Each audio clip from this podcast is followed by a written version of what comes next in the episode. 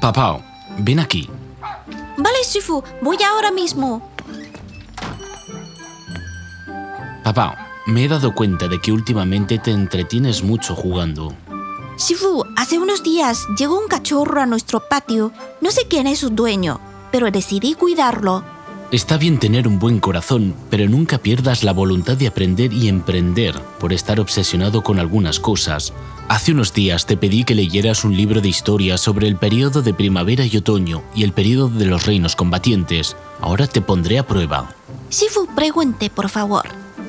¿Quién estableció el primer país multiétnico unificado en la historia de China? Por supuesto que lo sé. Fue Qin Shi Huang quien unificó los seis reinos y también fue el primer monarca chino en ser llamado emperador. Bueno, entonces, ¿sabes quién sentó una base fuerte y sólida para que el reino Qin unificara otros seis reinos? Lo sé, Shifu. Me lo enseñó en la estrategia cambiar un ladrillo por un jade. Fue Shang Yang que se reformó y el duque Xiao del reino Qin quien lo apoyó. Sí, pero en el periodo de los reinos combatientes todavía había un par de monarcas y ministros famosos en la historia de Qin, el rey Chao Wan y Fan Chu. Se puede decir que sin sus esfuerzos y contribuciones el camino de Qin para establecer una dinastía unificada hubiera sido más difícil y tortuoso. ¿Eran tan poderosos el rey Zhao Wang y Fan Chu? El diseño que ellos planearon para unificar China está estrechamente relacionado con una de las 36 estrategias chinas. Shifu, ¿cuál es la estrategia? El rey Zhao Wan dependió de una de las 36 estrategias chinas llamada Yuan Jiao Kung. Así deseaba anexar gradualmente los estados vasallos grandes y pequeños. Sus descendientes continuaron con esta estrategia y eventualmente unificaron China. Aliarse con un estado lejano para atacar el estado vecino. Shifu, por favor, cuénteme sobre eso. Pues se remonta al periodo de los reinos combatientes, Ven conmigo.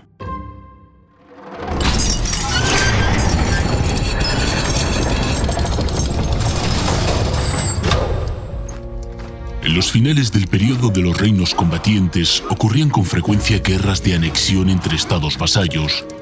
Desde la implementación de la reforma de Shang Yan, el estado de Qin recompensó las hazañas militares y fomentó la agricultura y el tejido, por lo que su poder nacional se fortaleció bastante. Después de que el rey Chao Wan ascendiera al trono, el poder del estado de Qin realmente estaba en manos de su madre, la emperatriz viuda Xuan, y su tío, el marqués Rang. Aunque el rey tenía grandes ambiciones, no podía realizarlas.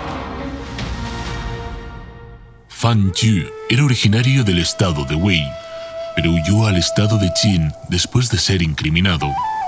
Fan Yu se sentía muy insatisfecho por no tener ningún lugar para usar sus talentos, por lo que a menudo le escribía al rey Chao Wan con la esperanza de que él lo apreciara. Después de esperar más de un año, finalmente, por recomendación de un noble, tuvo la oportunidad de entrar al palacio para encontrarse con el rey. Sin embargo, después de ingresar al palacio, Fan Chu irrumpió deliberadamente en el camino por el que solo el rey podía caminar cuando vio acercarse el carro y los caballos del rey, caminó hacia él directamente.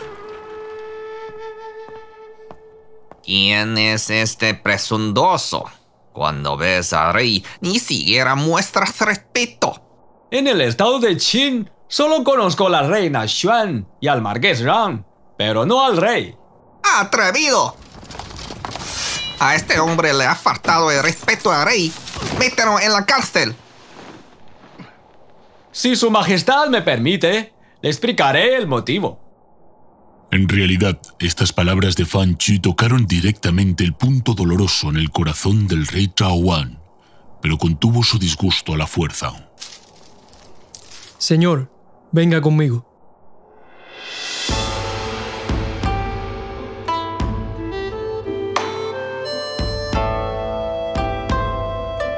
Las 36 estrategias chinas una producción de Onda China.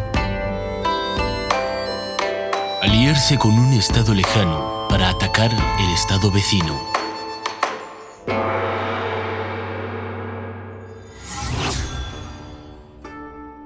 El rey llevó a Fan Chu a una cámara secreta. tuvo una larga conversación con él y le preguntó sobre la estrategia para enriquecer al país y fortalecer al ejército. Si Su Majestad quiere recuperar el poder, el primer paso es crear sus propios méritos. En la actualidad, el más fuerte entre los siete estados es Qin. Nuestro país tiene campos fértiles, así como soldados y caballos bien entrenados. Además, dominamos los pasos naturales con fortalezas sólidas que sirven de base tanto en la agresión como en la defensa. Tenemos todas las condiciones para conquistar todo el mundo. Lo que dijo usted es exactamente lo que quiero. Estoy a punto de enviar tropas para atacar Chi. ¿Qué opina usted?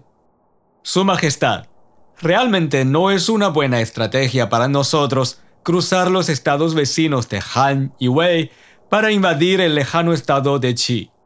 Somos aliados de los estados vecinos Han y Wei, pero no de Qi, que tiene de malo que hostilicemos Qi. Si cruza a los vecinos de Han y Wei para agredir el estado distante de Qi, incluso si ganase, ¿cómo podrá conectar la tierra conquistada con la nuestra? Antes, el rey de Qi cruzó Han y Wei para invadir el estado de Chu y logró ocupar miles de kilómetros de tierra. Pero al final, Qi no obtuvo ni una pulgada de la tierra de Chu, porque la tierra conquistada fue dividida por Han y que se ubican próximos de Chu. Entonces, ¿qué cree que deberíamos hacer? En mi opinión, Su Majestad, debería adoptar la estrategia de aliarse con un estado lejano para atacar el estado vecino. ¿A qué se refiere esta estrategia? Su Majestad quiere atacar al estado distante de Qi, pero si no envía suficientes tropas, no tendrá tantas posibilidades de victoria. Por otro lado, si envía demasiadas tropas, nuestro país quedará vacío y vulnerable, lo que será desfavorable para nosotros. Es mejor, Su Majestad, establecer un pacto con Qi y atacar junto con él los estados cercanos de Han y Wei, para que cada vulcada de tierra obtenida pertenezca verdaderamente a su majestad. Lo que dice usted es muy cierto. Después de que su majestad haya conquistado Han y Wei, invadirá Yan y Zhao. Después de que la fuerza nacional y militar haya aumentado considerablemente, finalmente atacará los estados más distantes de Qi y Chu. Si Su Majestad implementa mi estrategia, los seis estados serán anexados y toda la tierra quedará bajo su mando. Ja, ja, ja. Señor, ayúdeme a completar mi gran causa en el futuro. El rey Chao Wan de Qin nombró a Fan Chu como consultor invitado y después lo ascendió a primer ministro. De acuerdo al plan de Fan Chu, el estado de Qin desplegó e implementó la estrategia de aliarse con un estado lejano para atacar el estado vecino, paso a paso. Primero atrajo a Qi, Shu y Yan, que estaban lejos de sí mismo, y formó una alianza con ellos. Se concentraron sus agresiones en Han, Zhao y Wei, que estaban más cerca de Qin, y conquistaron gradualmente la tierra que estaba cerca de su propio estado. Durante el reinado de Chao Wan, la fuerza nacional de Qin aumentó considerablemente y el alcance territorial continuó expandiéndose, sentando una base sólida para que el reino de Qin posteriormente completara la unificación de China.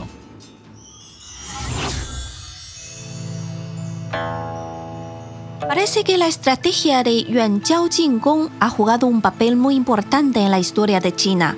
Es una pena que principalmente se recuerde solo a Qin Shi Huang, quien unificó los seis estados. El rey Zhao Wang no es tan famoso como el primer emperador. Aunque Qin Shi Huang es conocido como el primer emperador a lo largo de la historia de China, los historiadores comentaron que los grandes éxitos alcanzados por él son la herencia y el desarrollo de las causas y los logros dejados por las seis generaciones de monarcas del estado de Qin. Entre ellos, el rey Zhao Wan y su estrategia de aliarse con un estado lejano para atacar el estado vecino hicieron la mayor contribución. Sifu, por lo que dijo, esta estrategia parece aplicarse principalmente a nivel nacional. ¿Hay otros ejemplos de esta estrategia? Dime otro, por favor. Sí, en realidad se refiere más a la estrategia política y diplomática adoptada por el cuartel general e incluso por los máximos líderes del país. Cuando se trata de ejemplos exitosos, tenemos que mencionar a otro gran monarca de la historia china, Genghis Khan. El fundador del imperio mongol, quien estableció la dinastía Yuan. Después de unificar Mongolia, Genghis Khan tenía un objetivo más ambicioso, conquistar más territorios. En ese momento el imperio Qin estaba adyacente al sureste de Mongolia. El imperio Xia del oeste colindaba al suroeste y la dinastía Song se encontraba más lejana hacia el sur. ¿Qué crees que debería haber hecho Genghis Khan de acuerdo con la estrategia de aliarse con un estado lejano para atacar el estado vecino? Primero debería haberse aliado con la fuerza más lejana, la dinastía Song del sur, y haber conquistado a Qin y Xia del oeste, que estaban cerca de él.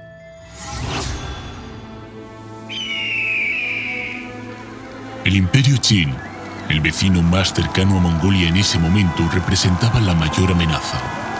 Considerando las fuerzas de las tres partes y la situación en aquel momento, Genghis Khan usó la fuerza para obligar a Xia del oeste a negociar la paz con Mongolia. Así alivió la preocupación en el oeste. Aunque la dinastía Song del sur, bajo la presión de Qin, no se unió a Mongolia para atacar a su archirrival, adoptó una actitud neutral ante la agresión de los mongoles, Qin se retiró constantemente. Más tarde, Mongolia comenzó a atacar a Xia del oeste nuevamente y lo conquistó. Poco después de la destrucción de Xia del oeste, Genghis Khan murió de una enfermedad. Su hijo, Ogodei, heredó la estrategia de su padre de aliarse con un estado lejano para atacar el estado vecino. Envió mensajeros a la dinastía Song del sur para formar alianza y atacar Qin desde el norte y el sur, lo que resultó en la extinción final de Qin. Cuando todas las fuerzas vecinas fueron eliminadas, Mongolia finalmente mostró sus colmillos a la dinastía del sur y comenzó la invasión a lo grande. Después de décadas de guerra, la dinastía Song del sur pereció. Genghis Khan y sus descendientes finalmente unificaron China y fundaron la dinastía Yuan.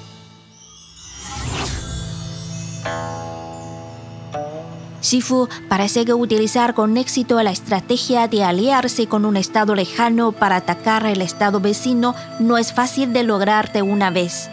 Ya sea que Qin unificara los seis estados o que Mongolia estableciera un imperio poderoso, se necesitaron varias generaciones de monarcas durante décadas o incluso más para planificarlos e implementarlos antes de que finalmente lograran sus objetivos. Por lo tanto, en la historia, la estrategia de Yuan Zhao Jingkong se ha considerado generalmente como una política estratégica nacional. Bajo la circunstancia de estar restringido por la situación geográfica, unir a los oponentes distantes para atacar a los enemigos cercanos es propicio para concentrarse en resolver la mayor amenaza y ganar la iniciativa estratégica de la guerra. Más allá de los factores puramente geográficos, el significado de esta estrategia se expande para sopesar los pros y los contras y busca alianzas con fuerzas que representan una amenaza menor o a largo plazo, para enfrentar amenazas más urgentes y reales. Shifu, definitivamente estudiaré duro en el futuro. ¿Por qué de repente te diste cuenta de esto? La aplicación de las 36 estrategias chinas es tan amplia y profunda que puede ganar una batalla o conquistar el mundo. Cada una de las 36 estrategias chinas es la cristalización de la sabiduría obtenida por todas las generaciones anteriores a través de pruebas de sangre y fuego. Todavía estás lejos de eso, solo comienza a leer mucho. Sí, Shifu, iré a estudiar ahora. Cachorro, juega solo un rato.